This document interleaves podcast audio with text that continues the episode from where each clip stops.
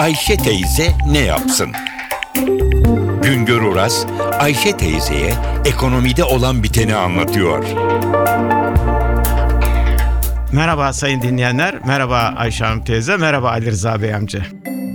Üçüncü Sanayi Kongresi'nin toplandığı şu günlerde ciddi bir sorunla karşı karşıyayız. Sanayinin milli gelirdeki payı giderek küçülüyor. Evet, sanayinin milli gelirdeki payı artacak yerde küçülüyor.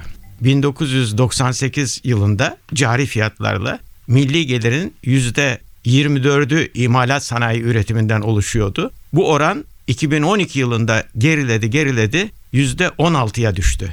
Yani %24'ten %16'ya düştü. Ne? Sanayinin milli gelirdeki payı. İmalat sanayi ağırlığı giderek küçülüyor. Acaba yıllar geçtikçe büyüme sanayi yerine tarıma mı dayanmaya başladı? Bakıyoruz 1998 yılında tarımın milli gelirdeki ağırlığı %12'ymiş. 2012 yılında %8'e gerilemiş. Demek ki tarımda da sanayi üretimde olduğu gibi tarımda da milli gelirindeki ağırlığı bakımından bir azalma var. İnşaat kesiminde son yıllarda hareket arttı. Fakat anlaşıldığı kadarıyla inşaatın milli gelire katkısı da 1998 yılının gerisinde. Açık anlatımıyla milli gelirin oluşumunda tarım ve sanayi üretiminin ağırlığı azalıyor. Hizmet üretimine dayalı bir büyüme eğilimine girdik. Denilebilir ki tasarrufumuz yetersiz de o nedenle yeterli yatırım yapamıyoruz. Tarım ve sanayi kesimlerinde üretim artmıyor. Ne var ki böyle bir şey de yok. Tasarruflar yetersiz olsa da yurt dışından kaynak buluyoruz. 1998 yılından bu yana milli gelirin ortalama olarak her yıl ortalama olarak diyorum %20'si dolayında yatırım yapılıyor. Yatırımlar devam ettiğine göre tarım ve sanayinin milli gelire katkısı artacak yerde acaba neden küçülüyor? Bir, yatırım harcaması yapılınca üretim mutlaka artmıyor.